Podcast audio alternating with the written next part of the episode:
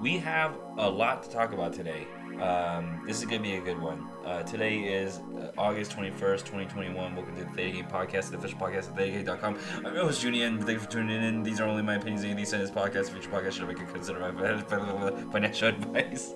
Um, I have stock positions in AMD and NVIDIA. Thank you. Okay, in the intro and in the next like two or three minutes, you're going to hear a high pitched ringing or ring in the background as I'm speaking, and that's due to technical issues with my mic. Uh, Twitch streamer, no, Twitch, uh, sorry, Twitch chat viewers um, and Twitch chat know about this problem. Uh, and I fix it, uh, you know, a, f- a few minutes in. So just bear with me for the next two or three minutes. Uh, the high pitch ringing noise will stop. Um, but I fixed it, and I'll go into a little bit more on how I fixed it and what was the problem. Uh, maybe you know near the near the end of the episode. But I'm glad I fixed it, and uh, don't think that the high pitch ringing is gonna be forever. my bad, my bad. okay, uh, jumping into earnings this week, you have JD before open on Monday. Um, before open on Tuesday, you have Best Buy. After close on Tuesday, you have Intuit, the makers of like TurboTax and whatnot. Uh, you also have Nordstrom, Urban Outfitters. Uh, before open on Wednesday, you have Dick's Sporting Goods, Express. After close on Wednesday, you have Salesforce, Snowflake, Ulta, Splunk, Autodesk, Box. Uh, before open on Thursday, you have Dollar General and Dollar Tree, as well as Burlington Coat Factory and TD Ameritrade. After close on Thursday, you have Peloton and Gap, as well as uh, Hewlett Packard and Dell Technologies.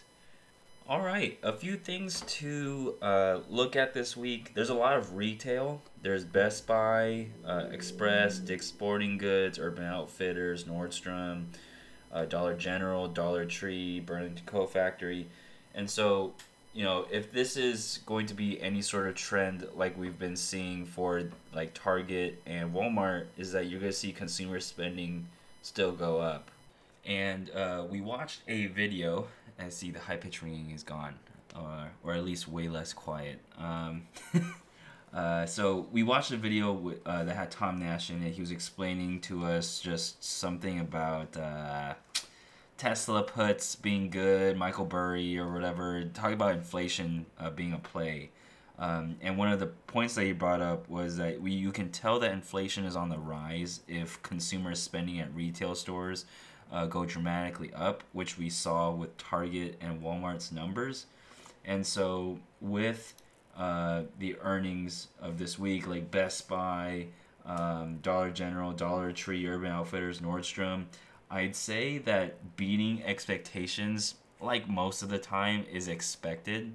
So uh, be very careful when trying to buy either side. Whether if you think you're Michael Burry and you're like, wow, people don't shop at Nordstrom anymore. And I know this because I'm a college student and none of my friends are girls or dudes shop at Nordstrom. And I can make this judgment call and with this anecdotal one piece sample data point, to buy puts.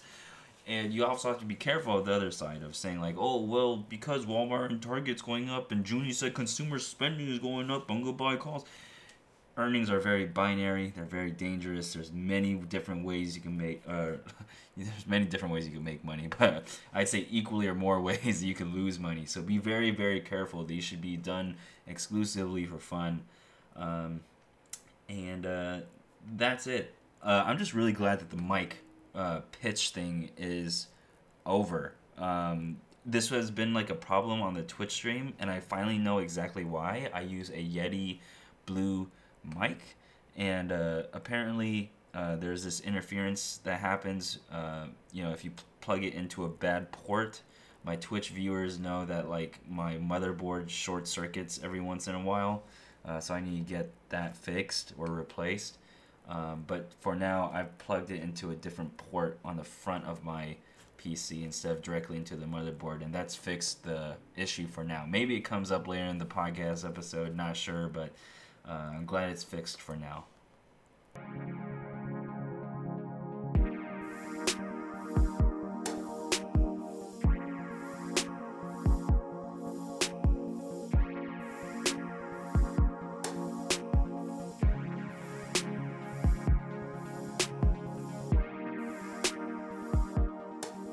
All right. Uh, this week on the ThetaGang.com website update section, I'm gonna read off a few emails. Uh, I've gotten quite a few from like you know, like just this month.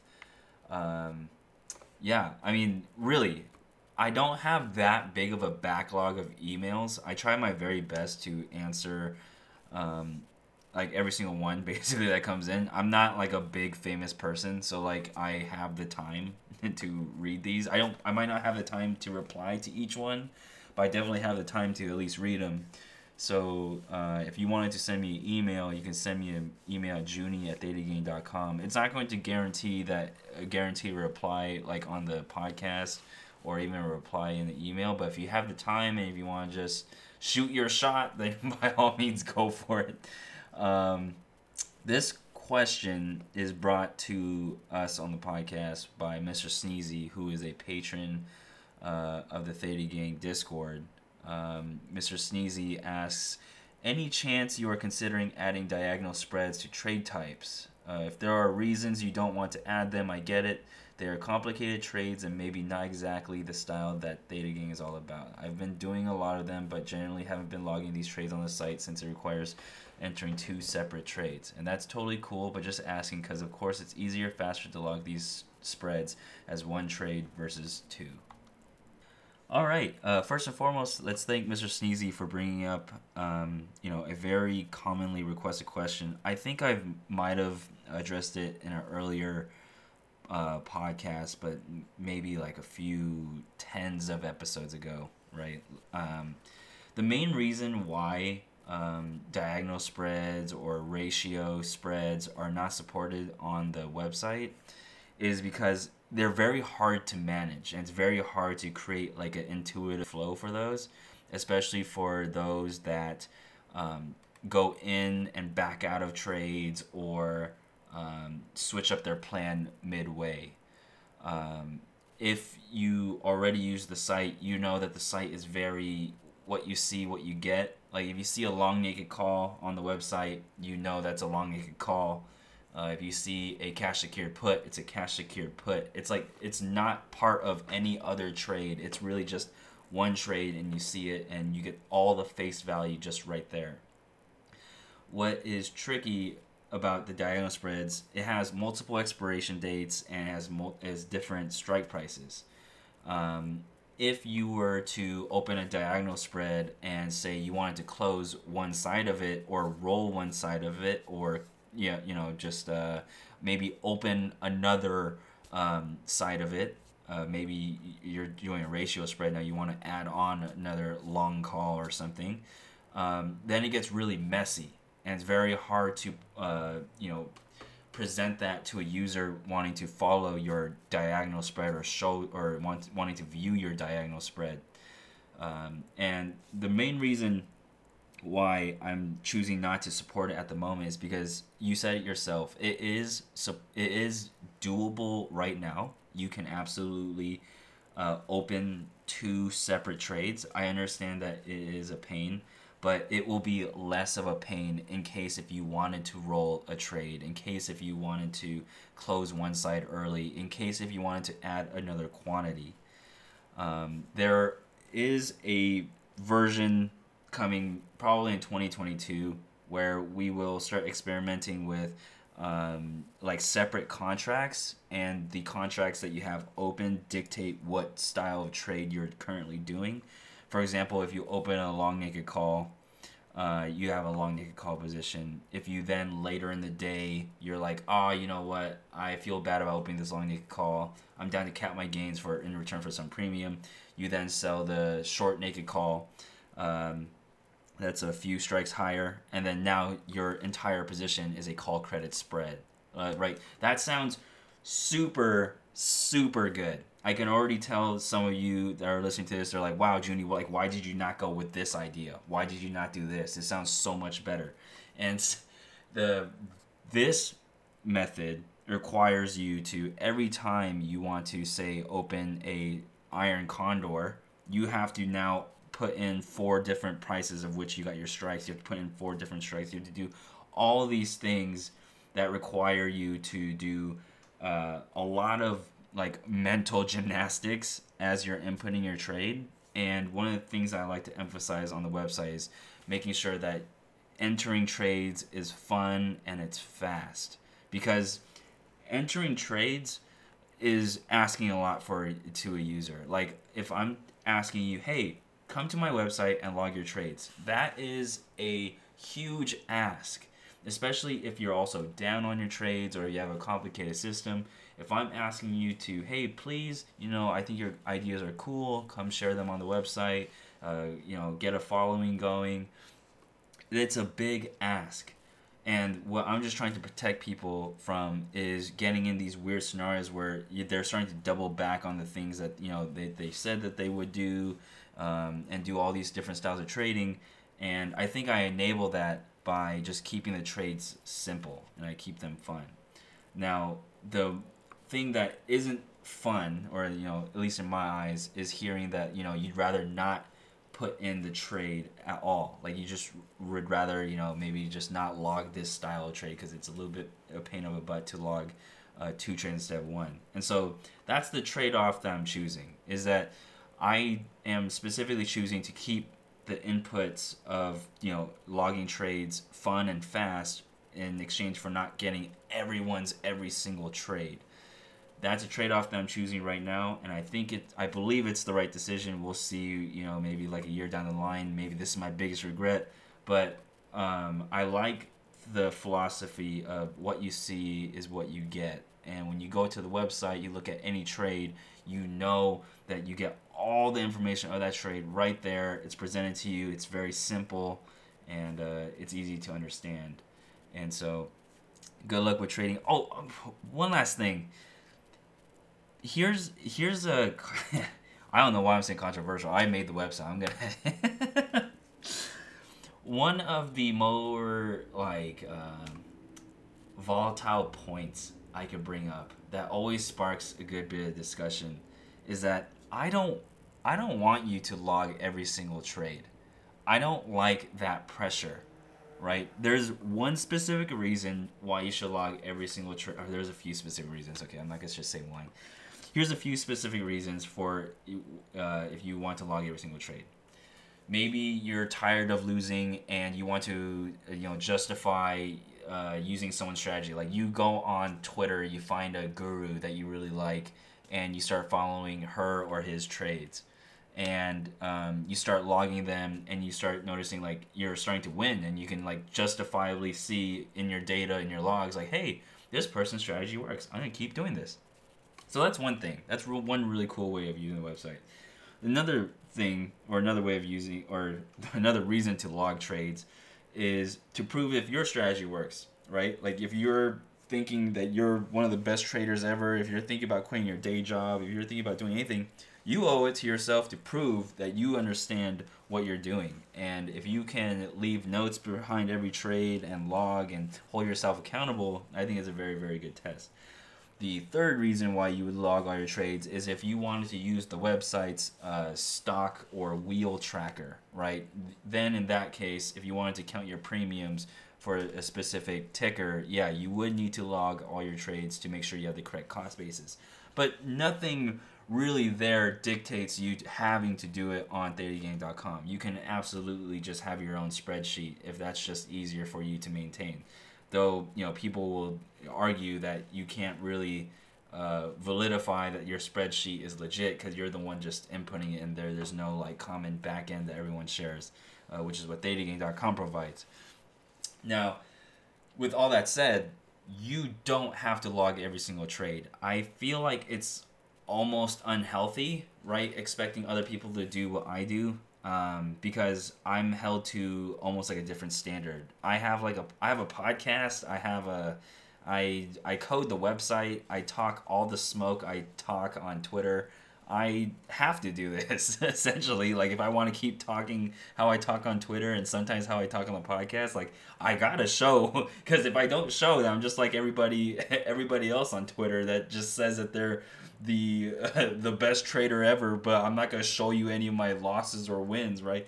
So, um, don't think that you need to show every single trade, Mr. Sneezy. I love that you brought that up. Uh, you know, and it is it is something that I want to address at some point. I did mention, you know, V3 in the future could possibly be uh, handling individual contracts. I imagine that this would be beta tested by the patrons first and then released if it worked out well. I could really imagine this though not being as fun as people think it is. I feel like I'm Blizzard right now. Oh, really? With the whole oh you you guys and girls don't really want World of Warcraft Classic. You you you you, you think you want it but you don't. I'm trying not to I'm trying not to be that right now. But oof oof. But in my defense, World of Warcraft Classic is also dying. So, or I, I consider it dead, to be honest. So, we'll see. We'll see. Okay, and just going down the line, um, I'm reading some emails now. This is no longer the Discord area, but uh, just is just the email. Uh, I have an email uh, from uh, Kettle. I think that's how you pronounce it, Kettle. Hey Junie, just started an LLC to pool my friends and family play money and act as a portfolio manager with emphasis on theta gang strategies. I don't think you have, but it would be cool for you to do an episode on using other people's money and how risk neutral strategies might be beneficial over covered calls or cash secured puts. My username is beep on your site and beep on Twitch in case you want to review my performance so far. I enjoy being a part of your community and hope to continue being a part of it as it grows. P.S. I wouldn't mind some pointers on setting up my website and using the domain as part of my email. I am very tech savvy and familiar with code scripting and Linux as I am going to host my website on a Raspberry Pi. Take care, Kettle. Okay, Kettle, like, congrats for having this fire and drive to do this sort of thing. I'm just going to start off the bat and say this is a really dangerous idea. Um, handling other people's money to trade with is a very quick way to make enemies out of friends uh, let alone family. Some like a, ru- a very very hard rule of mine with with just money in general is I don't give it to anybody. Like, If you or if you're listening to this podcast and I've given you like a dollar or something or like paid for your meal, I love you. Like it by by by all means, if I have paid for you, I genuinely love you. Like I think you're an awesome person. It's just how I show my love is that I have a very hard rule where I don't like to like muddy up money or like debt or anything. So like I really prefer that you know we just keep things like hey maybe we'll talk about stocks if you just keep it fun but i don't want to start talking stocks with you seriously if you're really trying to like yolo and make money because that's not what i'm about and i'm trying to really protect like you know uh, oh, Junie, you said Nvidia was gonna go to three thousand dollars, and it only went up to one thousand dollars, and I bought four thousand dollar calls, right? Like that's the type of thing that I'm trying to avoid, and I hope that you know as you're managing your friend and family's play money uh, i like that you like kind of emphasize that uh, that you keep that sort of thing in mind is that you don't want to burn your friends or family even if it's by accident right? You can totally be heads down and think like this is gonna be the next big shot for you know what you want to do in your career. Because um, I don't, I actually don't know how old you are either.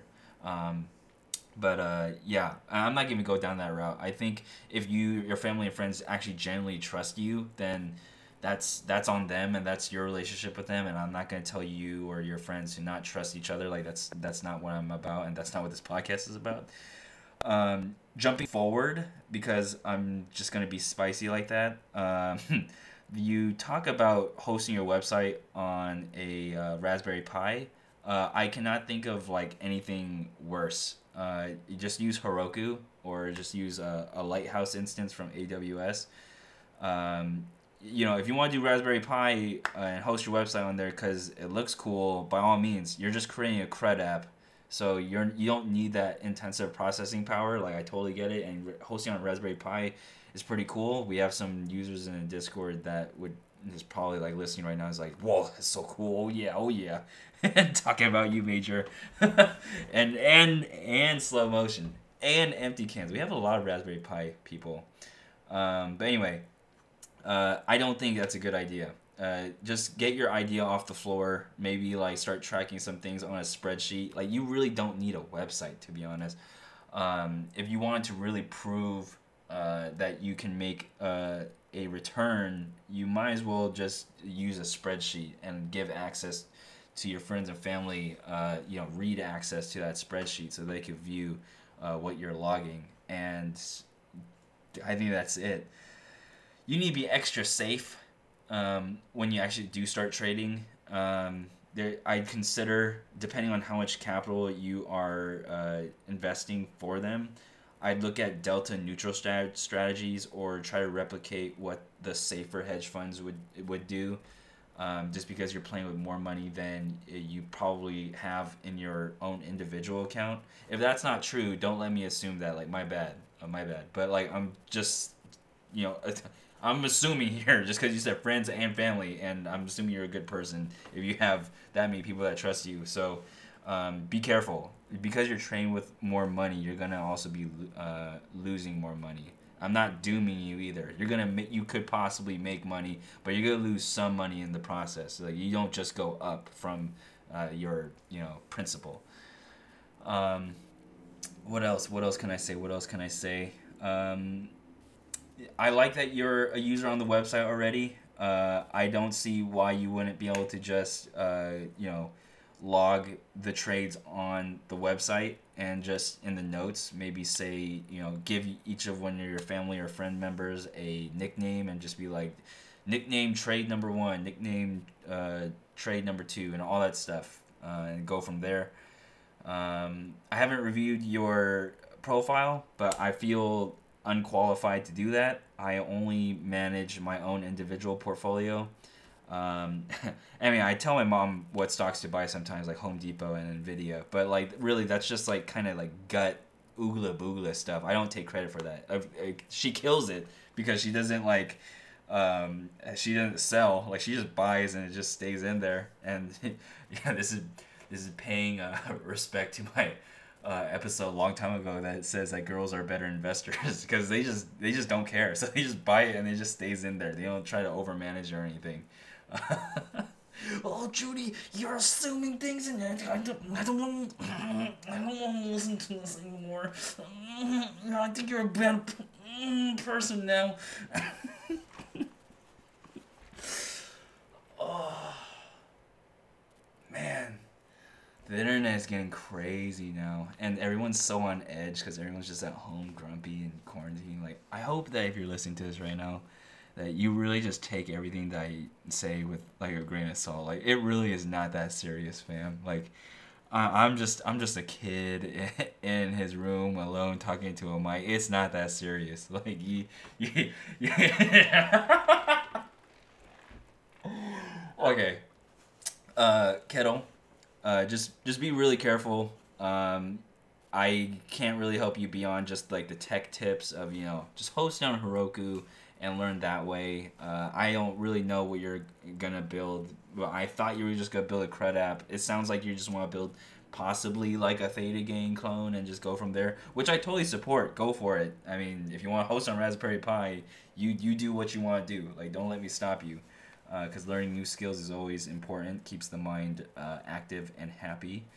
But um, in realer things, just be extremely careful. You are handling other people's money uh, you might want to protect yourself with some sort of clause saying that you know this is uh, money you can't afford to lose for them and that they won't sue you and all that stuff because money changes people it gets really really crazy and again i don't know how old you are i don't know how life how much life experience you have but that is my number one concern uh, good luck to you and thanks for writing in all right, uh, we're reading all the emails today. This is an email from Kevin. Hey, Junie, great podcast and website. Thanks for all you do. I had a quick question on how net premium is calculated on the website.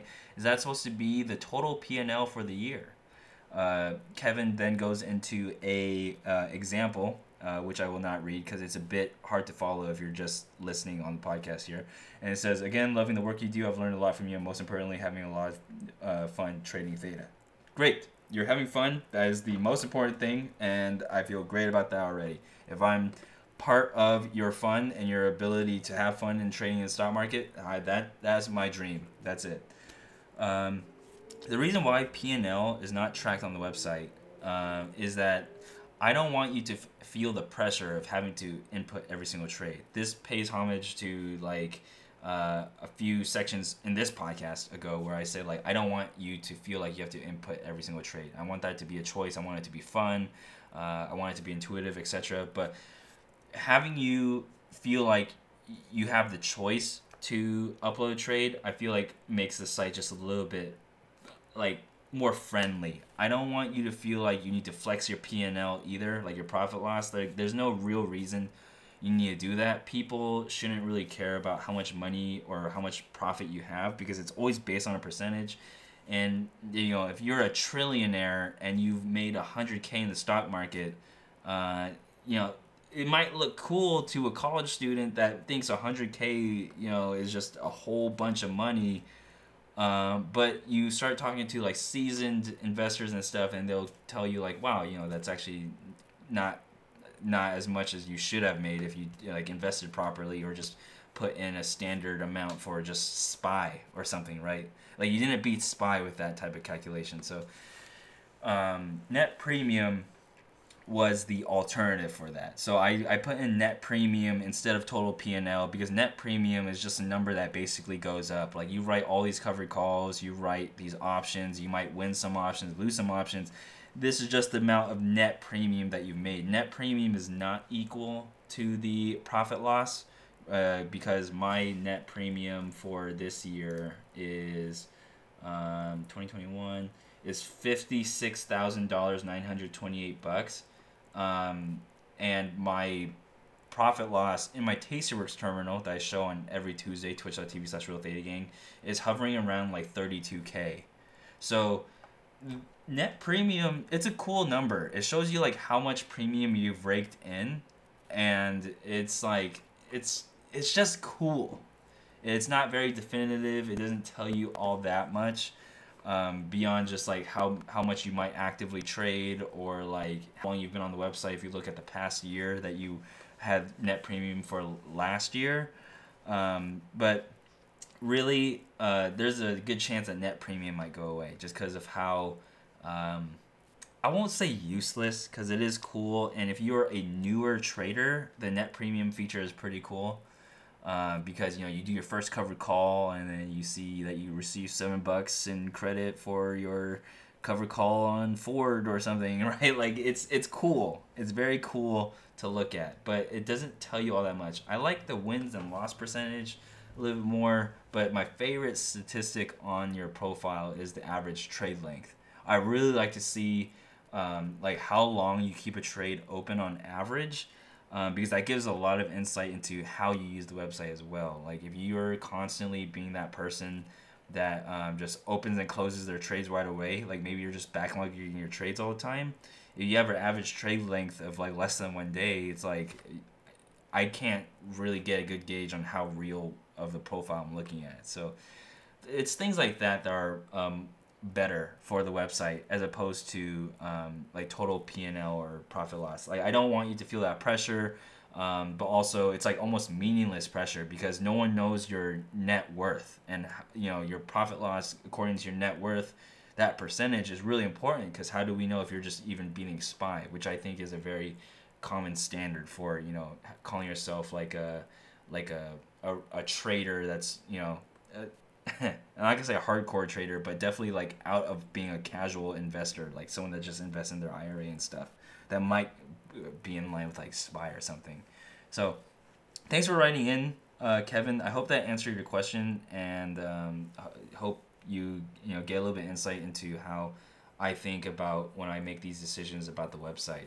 Um, great question. Uh, I've never, I don't think I've actually ever addressed this on the podcast or if I did, it was brought up in a different context. But this was this was great. Thank you for writing in. Holy moly, this one uh, we have a lot of emails, um, and just because you know today is a non-busy day for me, I'm just gonna I'm just gonna squeeze them all in. Uh, Ross writes in, "Hey Junie, I." A 21 year old male. He writes 21M. He didn't write that out. He's not that weird. Uh, caught you on stream last week, uh, just before episode 108 dropped. Uh, when you said the topic would be on debt, I got excited, yet nervous. I'm about to graduate undergraduate college with zero debt. Congrats. but plan on enrolling on dental school one year from today if I get accepted. I will be taking on six figure debt of student loans, and the thought of that honestly scares me. Through good fortune, my inheritance has grown to 88k in a Vanguard account that has historically earned 14% annually for the last 21 years. My question to you is what should I do with this money in regards to dental school? Should I keep it invested and pay for dental school 100% through loans and keep the gains coming? Or should I sell enough to pay one year of dental school 60k depending on where I enroll or some alternative strategy? I know you're not a financial analyst, but I value your opinion and advice. Keep up the good work, and I hope to support you on Patreon one day when I have zero debt. Thank you. Okay. Uh, first of all, Ross, congrats. Um, I don't know if you've gotten accepted yet or if you're just in the application process, but just like congrats, dude. You graduated undergraduate college with zero debt, you're about to go to dental school. I, I feel like you're gonna get in somewhere. Somewhere is gonna want you. Um, and uh, you're you got an inheritance of 88k. That is a very very responsible family you have. Uh, being able to set you up with that, you're a very fortunate person. Um, you know, a lot of people would be jealous or envious of you in this situation. Um, but just know that, like, if anyone ever pokes fun at you for this type of stuff, they're not in a good place, right? Um, I was not as fortunate as you, um, you know, getting an inheritance at you know that age. But I'm just gonna say congrats, uh, and even more of a congrats that you're choosing to do like responsible things with this. You're not choosing to go and buy like uh, like extraneous things like you're you're questioning if you should use it for your dental school which i think is awesome or even keeping it in your in the account to continue growing. So you're on a really good path and dental school and beyond i wish you the best and i i, I feel like i don't even need to wish you the best. I feel like you have the, the your the, your head between your shoulders and you know what you're doing. So uh, good luck with that. Um, before um, you know i go into this, I want to just remind everyone, and as you've reminded everyone uh, in your email, uh, I am not a financial analyst. Um, I do appreciate that you value my opinion and advice, um, and I also do not care if you join Patreon. I just care if you show up to the Twitch stream. So just say, just say what's up. Just say, hey, Junie, thanks for replying to my email, and then, uh, yeah, it would just be good vibes. Um, so I took a little break and when I read this email, thought about like what I would do, what questions I would ask, and definitely cross reference any of my reasoning, any of my um, you know decisions that I lay out because I could just be missing a huge chunk of calculation that might just make this all meaningless. But I hope that you can find some truth in things I say, and it could give you it could be a good conversation starter for um, you know whoever you talk to that's more qualified. Okay, um, the main thing that I think I want to just discuss is the fact that I would not want to pay off the first year of dental school with 60k uh, if you only have 88k of inheritance. Um, the main reason being that interest rates are pretty low right now you see that from your friends are potentially buying houses, or I definitely see that in my friends buying houses, or just um, getting loans on credit for cars and stuff. Like interest rates are super low, so hopefully you get a really good interest rate on your loan that you take out for dental school. Um, the other reason why I wouldn't want to pay the 60k is because it's only the first year. It's not like you're asking me like, "Hey, Junie, I have the choice to pay off my dental school in full." So should I pay off my dental school in full or um, should I not? Because that one would be easy. That would be an easy decision for me. I would absolutely just pay off my dental school in full. A lot of people wouldn't agree with me in, in that scenario because a lot of people like saying like you should always be on margin, try and make money, work for you as much as possible, whatever. But you know, from the debt episode, you should understand like how how I operate and how I think. So, that's just that's just me. However, in this example, you're asking if you should just pay for one year of dental school. And in my eyes, and you're talking to, or you're you're emailing the dude that's notorious for paying off debts early, and this dude that's notorious for paying off debts early is telling you to not pay off this debt early. And uh, reason one being interest rates being low. Reason two is you might pay less I and this definitely depends on if you start your payments right when you start school or if you um, if you start after you graduate or only when you start working or only when you first start a job or after your grace period after you graduate. Like there's so many different term sheets that you can possibly sign up for so definitely ask about that. But um, if you are choosing to eliminate like a good like 80% of your um, retirement account or not your retirement account your inheritance account um, to just pay off one year of dental school personally that would feel bad to me. Like i would not feel good doing that decision. I'd rather just take out the loan in full and just work and pay it off then and then the 88k i can choose to do whatever i need to do when I graduate because when you graduate dental school, I, I don't even know if you're if you might live with your parents while you're in dental school. That might save a lot of money. Um, you might not, or you might um, you know decide to be very frugal while you're in dental school and whatnot. But all these things, um, you, you can do these mitigations like low interest rate, being frugal, being smart with your money, keeping your money invested. You're keeping your 88k invested while you're in dental school. You can do all these things that can mitigate paying for that one year of extra dental or uh, paying for that one year of dental school through a loan instead of paying it off. And then reevaluating after you graduate with that 88k uh, account that has accrued value because you're going to dental school for like four more years that 88k will potentially uh, go up 14% every year for the next four years and then you'll have that lump sum to then make a choice after you graduate. And so that choice, I think, is one of the mo- more important points that I'd emphasize is that that choice, like in Magic the Gathering, and I'm going full nerd mode right now because I know you're in dental school, so we we're nerds. Uh, in Magic the Gathering, it is the the most powerful position in Magic the Gathering is when you have choices right? If you're a mono red deck, yes, you are fast. You can kill people really fast. You can burn people really fast. Yes, I agree. It's pretty powerful. But if you have a blue white deck that has all the choices available at instant speed, you are the unmatched control deck. Like you have all the power in the world to do whatever you want.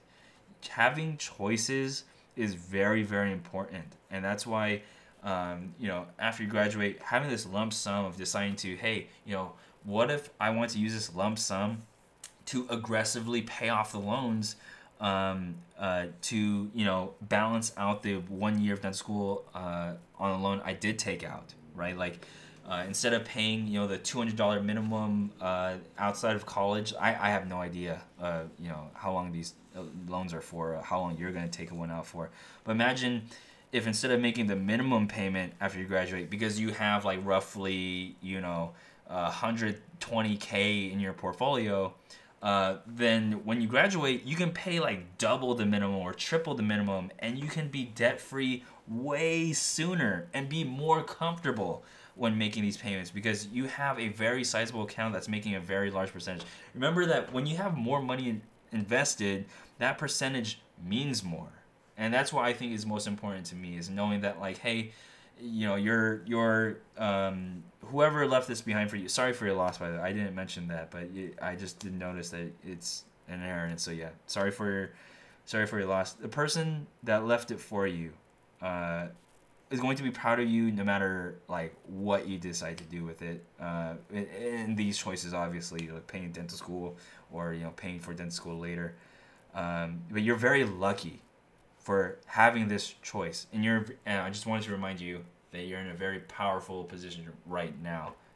And with powerful decisions, you need like a very powerful counsel. So definitely make sure that you talk to your parents, talk to your grandparents, talk to your aunties, uncles. You know, maybe bring it up to trusted friends and stuff. But and definitely bring it up to a school counselor. You know, I one thing I would argue against is you know taking all their information from a loan officer because the loan officer's job is to get you on that loan. So ask for data points from the loan officer. Don't try to ask them their opinion of what you should do. That's that I think is a decision that you need to ultimately make and definitely don't make any decision on the first phone call. Like, if anything, just tell them like, hey, you're very interested, and you'll call back like in in an hour. And but don't make the decision first the first phone call like i think that's like one of the worst things that you could do because there there's some haggle room wiggle room whatever um, if for interest rates and uh, yeah I don't have any subreddits to specifically shout you out one. Maybe if you drop by the Twitch stream, say hi. Uh, we can go through and look up some. I'm not. Sh- I'm not sure. If, if uh, we've definitely been running uh, overtime on the Twitch streams, which I'm kind of thankful for. But uh, yeah, hope this answered your question. Um, very very uh, thankful for you uh, trusting me with this like information and sharing it with me. Uh, it's it it's really crazy the, the bonds that you develop for just talking to a mic and just pressing the publish button and strangers listen to the podcast and they think you're you know uh, homey enough to share these things with. So ross uh, i hope you do uh, well in dental school and uh, you're making everybody proud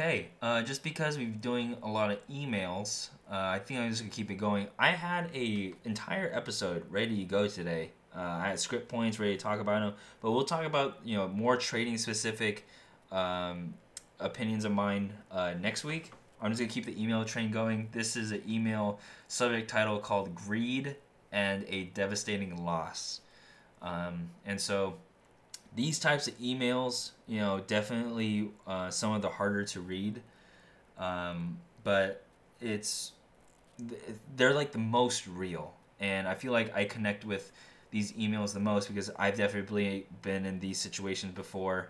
Um, thankfully, uh, right, because of just how I've been trading for the like the last like three years, just like very, I mean, very strict.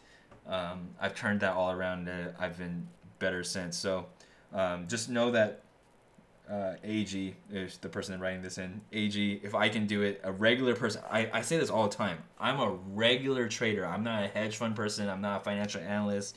I'm not any of these things. But if you really, really, and I mean really, really, if you pretend to just just be this very disciplined person, maybe one day you can just end up just being a robot trading, right? Like a lot of trading is just being a robot, not getting caught up in emotion, not getting caught up in greed and all, all that what all that jazz. Um, but AG, thank you for writing this in. I'll go ahead and read this email. We'll take a quick pause and then I'll give some input on it. Okay, uh, so this goes Hey Junie, I like to think there's a valuable lesson here and I like to share my very recent experience getting got. Harder than I ever dreamed possible. Maybe it's fit for the podcast, maybe not. I had opened one put credit spread in Riot Blockchain and closed two weeks early in August with nearly 80% profit realized and around a 6% pre tax profit. I thought it would be smart, lol, to reinvest in another security with the same expiration to net a higher return overall on my cash instead of holding on to expiration. My wandering eyes turned to spreads on UCO, a leveraged oil ETF. Eight days to expiration, nearly 5% return on cash, net of fees, 12% out of the money. The absolutely fat returns should have been an indication something was wrong. But I thought I knew the oil market was bullish and went in all in on the spreads. Despite initial bullishness, the weekend after opening this position, I was quite literally losing sleep over it. Even though the security was still greater than 11% of the money with less than one week to expiration. I ignored my feelings and held, thinking what news could possibly drag it down that much. But looking back, my trade anxiety, which is rare for me, should have been an indication to close at least a portion of the position immediately at a moderate loss, if only for a peace of mind. Now, four days later, and the losses have been devastating. I've closed my position for around 60% max loss, reversing all my 2021 gains and then some, roughly 30k. My day to day life won't change as I live half off of my income and invest the other half. But nonetheless, the loss in momentum to my portfolio pains me. It feels like I just erased eight months of my life. Even more brutal is the fact that I could have just let my riot expire with a healthy 6% monthly pre tax profit and been happy. But instead, I tried to overthink and micro optimize my cash. While I can sit here and say I should have known about the Fed minutes or I should have known about variant blah blah, beyond all that, I simply was not comfortable with the position, and on those grounds alone, I should have closed the following day or days, even at a slight loss. Key takeaways for me. Be wary of returns that seem too good to be true, listen to your gut, know when to spot a trade opened out of greed so you're not in a mess don't over allocate to over to don't over allocate to high risk trades, and of course, fire Jerome Powell. If you think there's anything available, anything valuable to share, maybe it'll convince someone not to do what I did. Please do so. Hopefully, this is the last time I have to learn these lessons. Best, AG. Wow, right? Like this. These are the types of emails where you're just yo, yo, my god, you're like, wow. You're first off, AG, you're a fantastic writer. Um, eh, yeah, I mean, this was. I when I say hard to read, I don't mean like grammar mistakes or syntax or any of that stuff. I mean it's just like the story of like these types of emails are always so like real. like it, it, I feel it. I feel it. Um, right off the bat, just gonna say one more time, you will get out of this. It is it is very easy to replicate something that you're actually good at. Uh, if you had that much gains in 2021, of course, you know you said that you reversed all those gains and then some. Uh, you can get those again. Prove to everybody that it wasn't luck. Uh, dial back your risk tolerance and uh, start from there. Um, I guess the the best thing to do uh, is just like kind of just like go line by line. I love how you write like this. This is this is how I write as well. Um, especially like if I write some Quora post or something. Um, but let's just read line by line. Um, maybe it's fit for the podcast, maybe not. Yep, I think this is very fit for the podcast. Thank you for writing in. Um, you mentioned uh, that you could have just held to expiration on one of the put credit spreads for Riot Blockchain. Um, not taking profit at a 50% trigger uh, can lead you to tilt. So be careful uh, if in your decision to trade more responsibly and you start trading again, try not to go so um, uh, heads down on holding things to expiration to get every single last dollar. That's a lot. That's a that's a really big reason why a lot of people fail is because they don't have any sort of early terminal action that they can do on their trades that are winning because people always think that they can get they can win just a little bit more which you know is a kind of a poor choice of words right now because it's just what the email subject is or because you know greed is a thing. So just when you're selling put credit spreads or call credit spreads this is just for everyone uh, put your triggers on.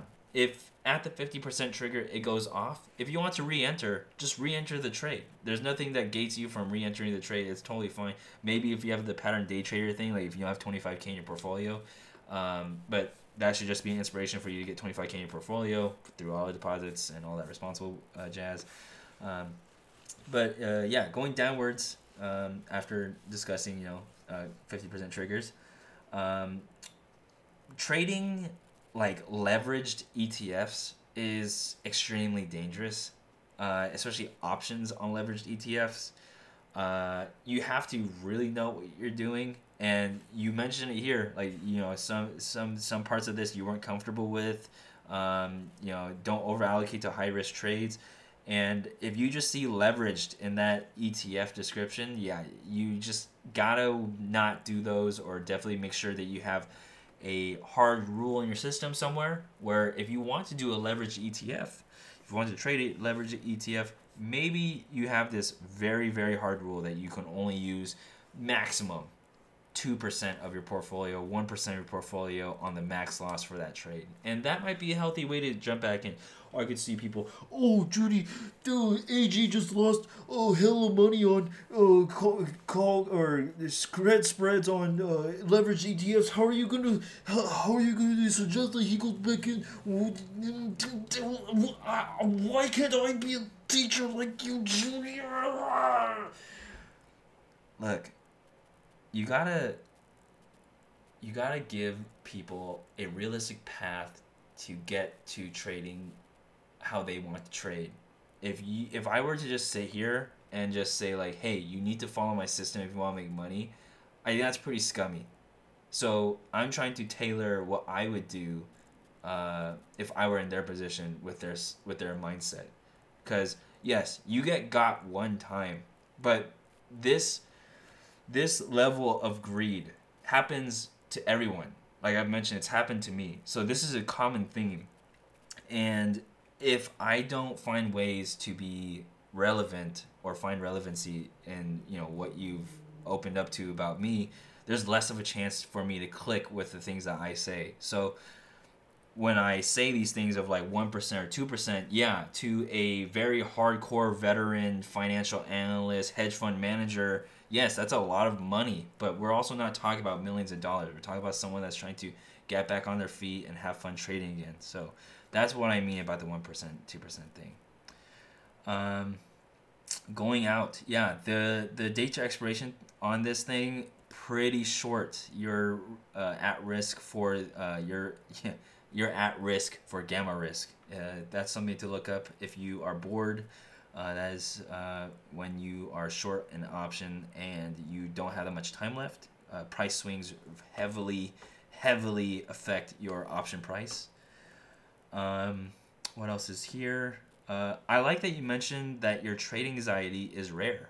Uh, this means that this type of trade is very out of pocket for you. It's not it's not a rare trade that you normally do, and I love that you just recognize that on your own. That's good. Let's keep it that way. Let's keep these rare. Let's keep these small, right? With the one percent, two percent thing possibly. Um, I want to just open up and say like me closing out a trade for a loss early is also very hard, right? Like I have roughly four thousand people looking at my trades every week, and yeah, when I do record losses, there is like a voice in the back of my head saying like oh man, yeah, people are just going to relish in the fact that you know I'm showing a loss, uh, I took a loss, but it's all part of the process. I understand that you know sometimes uh, I do make plays that I just don't feel comfortable with, namely like some Tesla plays I've made.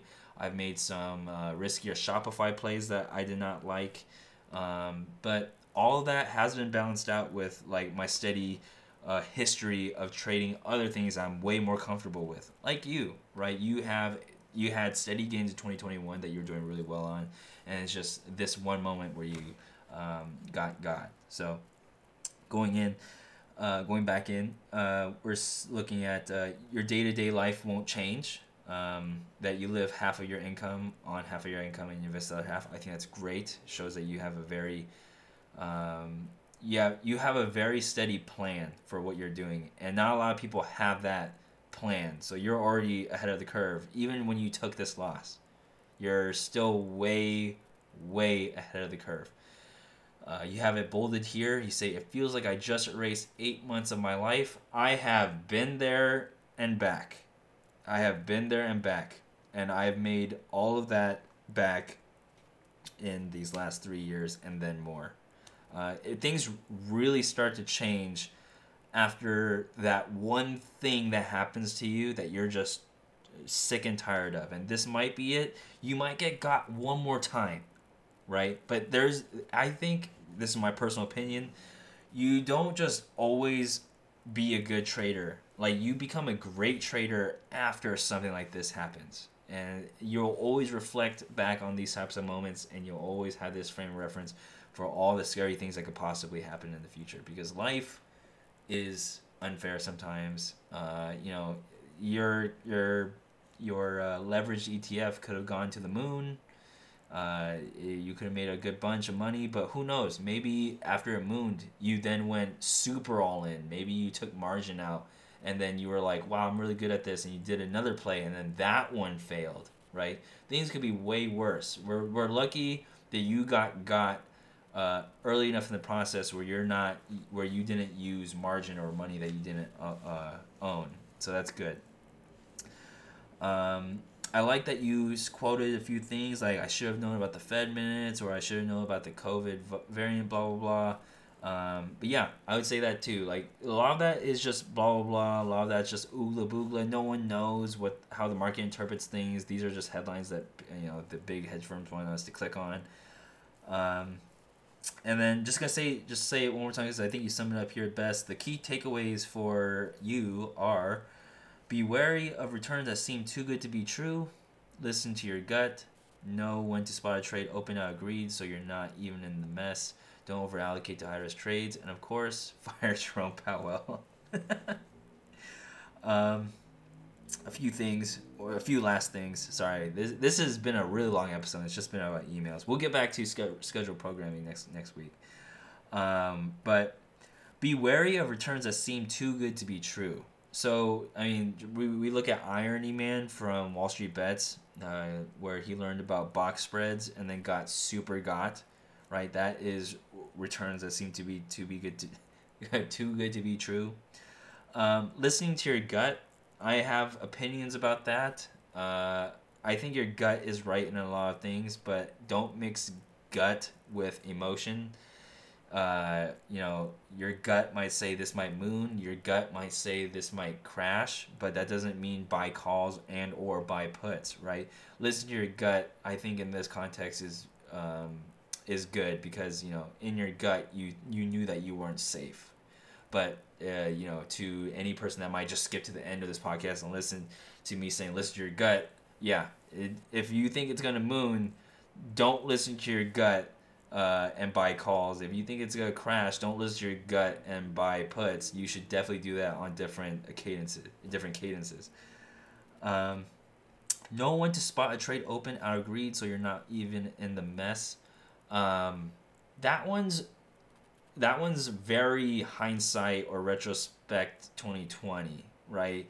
When the greed monster is on your shoulder telling you to do this sort of play, it's very very hard to tell when the trade is open out of greed. It's something that I would uh, offer you to do is like look at the trade notes that you did for this trade. Did you even log it? Maybe you know if you didn't log it, like were you ashamed of logging it? Maybe that's a good way of determining whether or not you open a trade out of greed or if it's too risky, right? Like if you lose on that trade and people know that you lost on that trade, is it going to be too embarrassing? And that that could be a good sign that you're over allocating, right? Because like no one cares if you lose 20 bucks. You don't care if you lose 20 bucks. So you're going to log that you lost 20 bucks.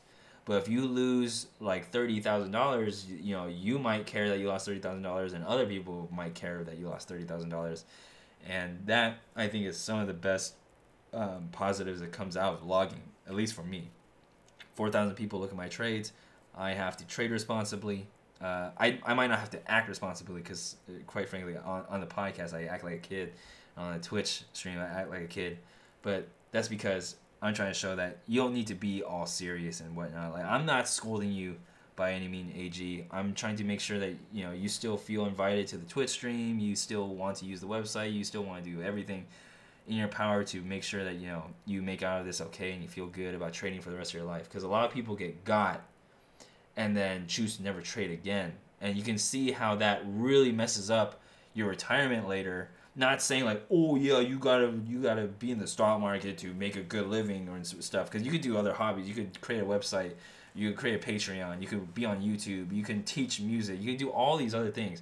But income from just passive investing is great, and it really speeds up this process. So it'd be a shame if you quit now, uh, despite learning uh, or on top of learning all of this uh, that you just learned, all these lessons that, all these key takeaways that you you've learned. So you you leave with the last line here. If you think there's anything valuable here to share, maybe it'll convince someone not to do what I did or what he did. Please do so. Hopefully, this is the last thing I have to learn these. This is hopefully this is the last time I have to learn these lessons. Best AG. wow. Yeah. So let this be a reminder. It it does not matter like how how comfortable you feel like you're doing because you know if he's reverses 21 21 2021 gains and then some and there was a 30k loss uh, it means he was doing pretty awesome up until this up until this point. and you can be doing awesome up until this point and so can i. I'm actually up like around 30k as well. I'm up like 32 um, and you know reading these emails talking about these it gives me a good chance to reflect.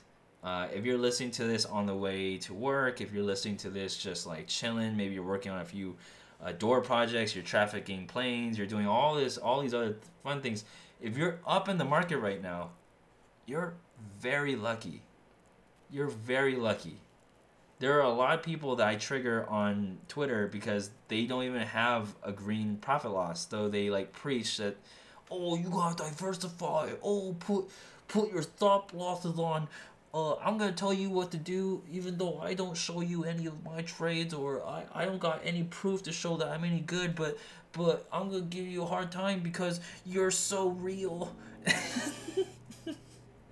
no, I'm just that that last bit was just that that was a little bit of hyperbole, but it's crazy. It's crazy. It's crazy. Um, yeah. At any time you can get got. We can have the Delta variant come up with uh, you know, there could be a huge news on Delta variant on Monday.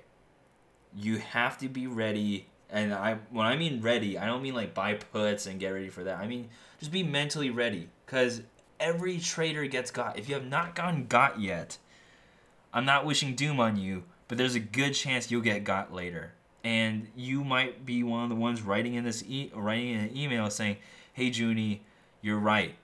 You got I got got, and um, I didn't think I would, and here I am." Right? I've I've read a, quite a few of those in this podcast already, and so just really take this as a really positive message going forward uh, at least for you know the the rest of this month for whatever short attention span that we all have, right? Because we always forget things that we say that we would do or that we would learn from. But for the rest of this month, just be more cognizant of your trades and um, yeah, remember that trading is supposed to be fun. If you're not having fun trading, if you're stressed all the time, that is a big sign to stop.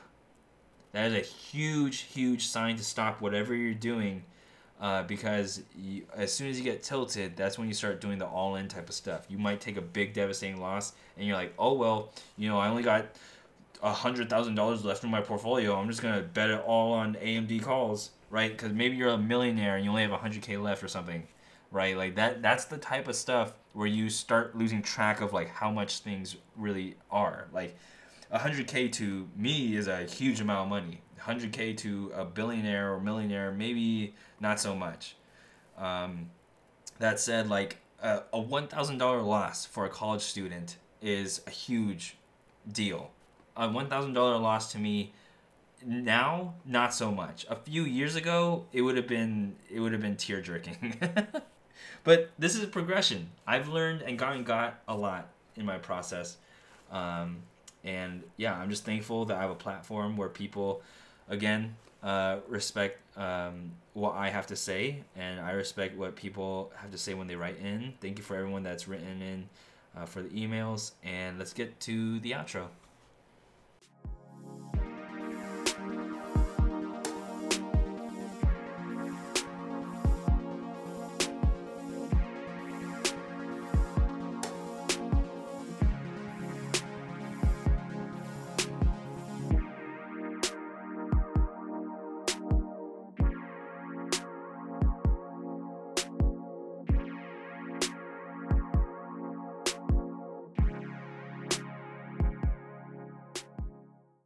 Holy moly, my voice, uh, I think it's almost gone.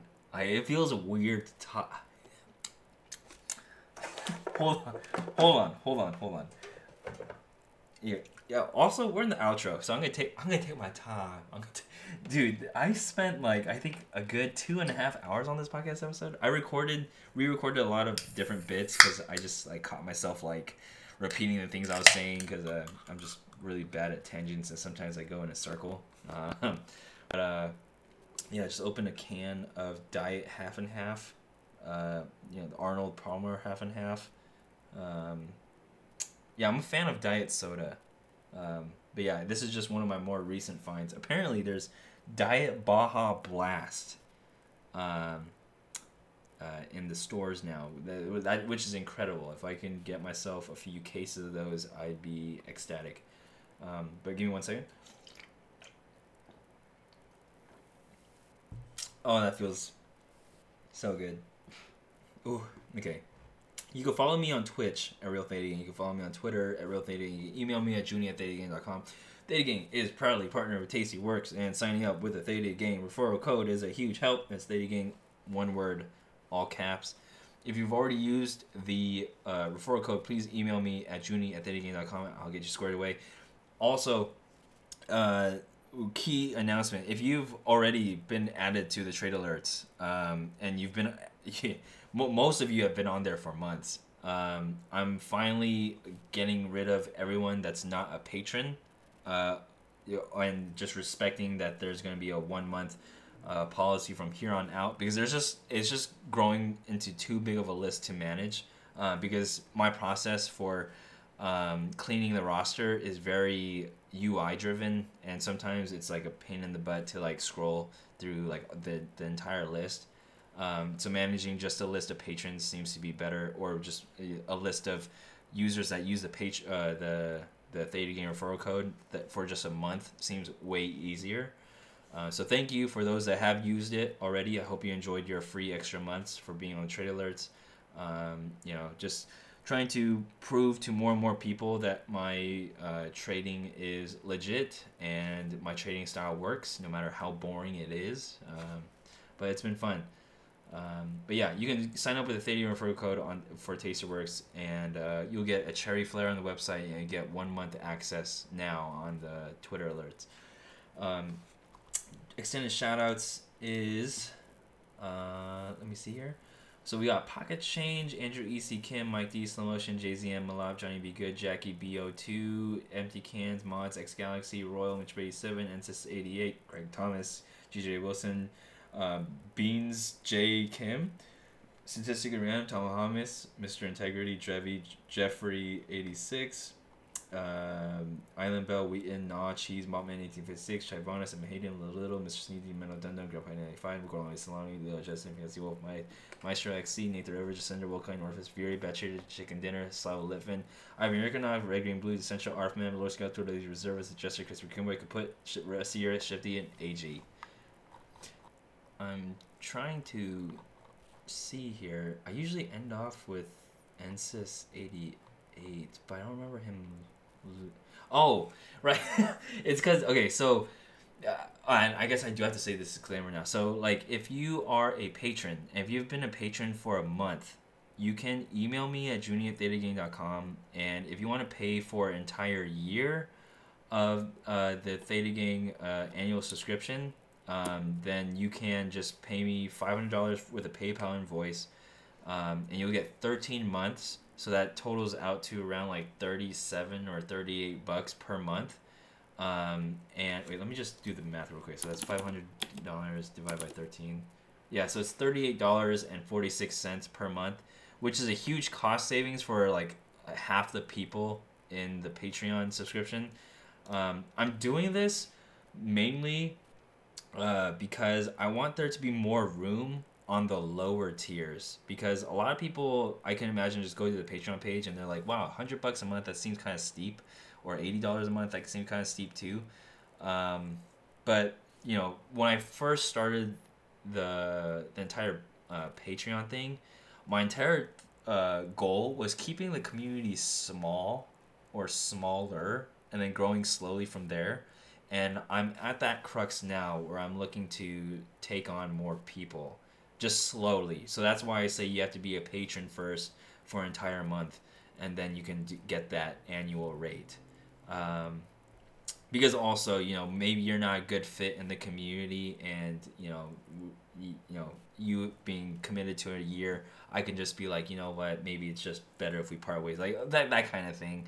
Not that I have a problem with anyone in Discord right now, but I'm just kind of using this as a one of the other reasons why the annual subscription has to be like kind of gated because I don't want people to just go straight into the annual subscription without getting some sort of test and feel of how well you interact with everyone else in Discord because I've gotten extremely extremely lucky and I'm very grateful for the people that we have in Discord already. Like, I, it puts a smile on my face every time, you know, every Monday market open. There's good mornings in the chat, and there's just like, on red days, you know, someone else mentioned the Discord. On red days, we're laughing in the Discord, and it, it's just that's the best part, right? Like it's not the, it's no trailers, there's no Junie trades, like it's not it's none of that. It's just good vibes, and I thank everyone uh, that continues to support me and continues, um, you know, being a sponsor of the culture that we're, you know, forming as a team together. Um, but uh, yeah, I guess this was all spawned by Ensis88 joining the annual plan. Uh, that's moving you like up the list. Not saying that the annual plan moves you up the list or if there's any definitive order to the list of patrons that I talk about, but I think because I edited one row, this one got shifted way towards the top or got replaced. So Ensis, you're officially like in the middle somewhere. um, but yeah.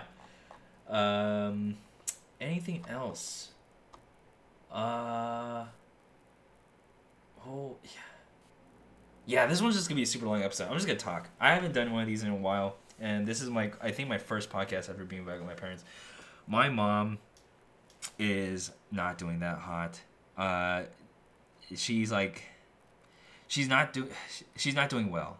She's very depressed, and it it's it feels like we've exhausted almost all the options, um, and now it's just in this like coping phase of you know calling more often and um, just making sure that my mom is happy for like however long she might still be around, uh, and is coming to terms with that.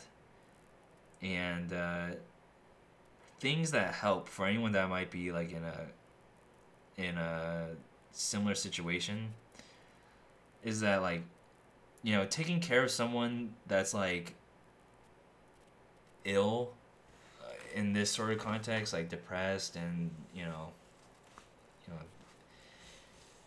not happy it could get frustrating at times because sometimes you're just like can you just please try this? Or can you please take this medicine? Can you please you know talk to me? Can you please like you don't have to like stop talking when you like get uncomfortable i'm here for you but then they stop talking. It, it's very very hard. And like i am the pride and joy of my mom's life. My mom is here because of me today for sure. It, like we talk about this story all the time. When I lived in El Camino Real, in Marina Bay or Marina, uh, or Marina Bay, Monterey Bay. Uh, there's a trailer park called El Camino Real. Um, and I was four years old. Uh, and I was like playing with my toys. I had like this I had a favorite Batmobile toy that my fr- my f- friend gave me that was from the trailer park. I was playing with that in like the living room with the trailer, and my parents sit me down, and uh, they're like, "Okay, Austin, like who uh, who do you who do you like more?" Right, and then I I have no idea what's going on. I'm just I, I just think it's almost like a joke. Uh, and I'm just like Appa. I like I like I like Dad more. Like duh. I was just like, duh, yeah, of course I like Appa more. Um, not sure why. He was like never home. he was like always studying. He, he was like becoming a, a dentist at the time. Um, but yeah, I picked my dad. I said, yeah, Appa, I, I like Appa more. And then at the end of the day, I don't even remember what time it was. Maybe it was like an hour after or a few hours after. I find myself in the back of my dad's car and he says we're going to go to LA.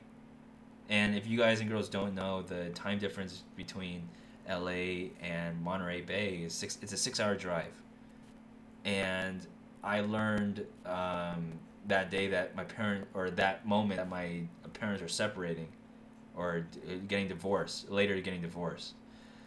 And um, i didn't really make sense of it at the time. I just knew that you know my mom and dad were over. Like i, I, I could understand that. Like i was able to understand that and i knew that by being in my dad's back seat um, that like i wasn't gonna see my mom.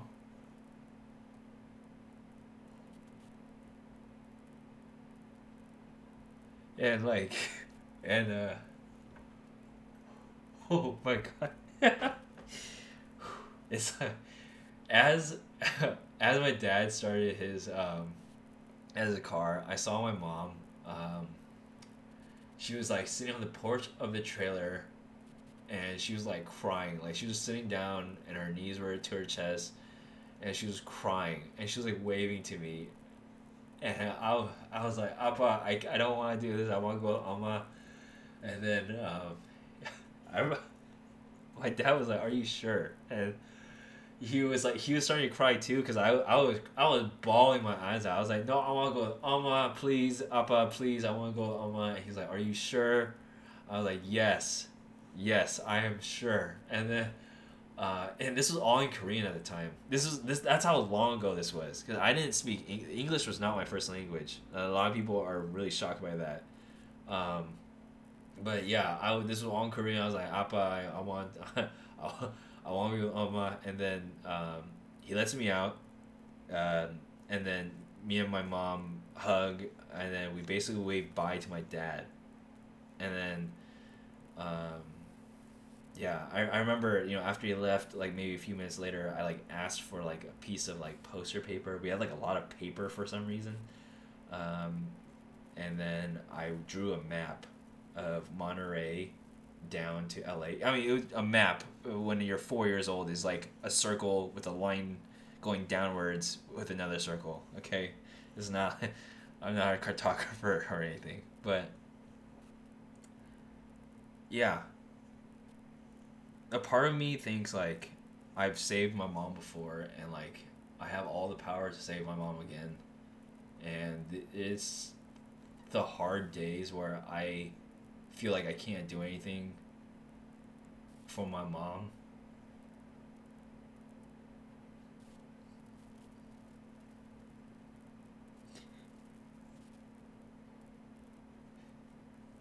It's like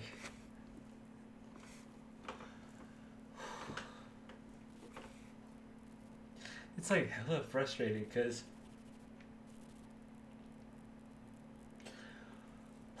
she doesn't like trust people and she's like very closed off and it's like I I get a lot of my tendencies in life from my mom. Like remember that whole remember that whole like debt thing where I don't like to muddy up money and like family and stuff. Like that's from my mom. My mom is like that. She doesn't give money to any of our family members. She doesn't like giving money to friends or anything. She doesn't do any of that, and she pays off all her debts and everything. I get a lot of my attributes from my mom. A lot of my mom's anxiety, which has led to this some of this depression and stuff. Um, but all I can do is just be the son that I've always been, and just continue being a good person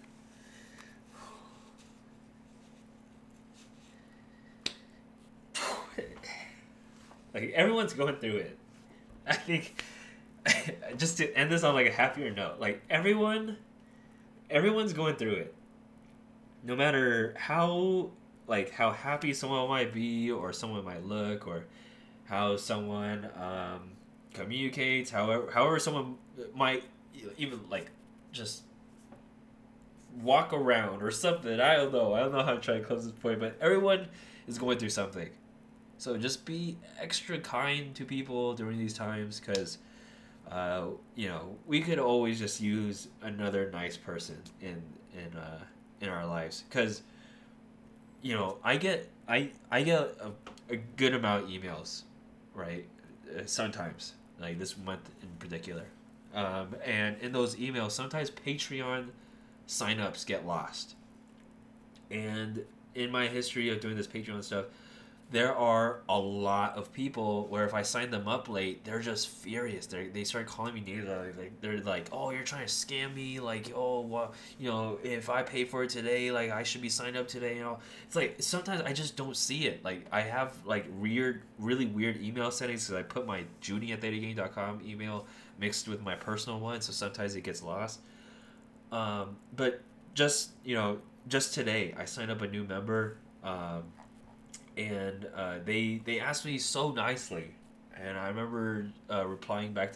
and this this all gonna make sense if you're this new patron and you're listening this far in this podcast episode. Uh, yeah, thank you for asking so kindly. I've already replied to you saying like, yeah, continue being a good person. Thank you for being a nice person on the internet and not flaming me. I'm glad that we came to a quick and swift and peaceful resolution of this. Like, it was all good. Um, yeah, that's that's it. Um, sorry for the emotional dump. I think I haven't done that uh, in a long time because you know when I'm when I'm there with my mom, yeah, I do, I do cry a little bit with my mama, uh, but I don't get to tell her a lot of these things that uh, I you know I talk about here because sometimes you know she's just having a really bad day and i don't want to bring up anything that might spark something worse. Though i do try to open up to her about a lot of these things that of like memories that we used to have of doing like very wholesome activities of like when we were like super poor. Like remember like i grew up in a trailer park um, and the ability and the fact that my mom and my dad well my dad supported me right? He paid child support and he's, he's a good father. Like I, I love i love my dad um, and I love my stepdad too. Um, I am very fortunate to be where I am in my life, and my parents are a huge part of that. And so, whew, that's it. I will see everybody next week. Being a good person is absolutely free of cost.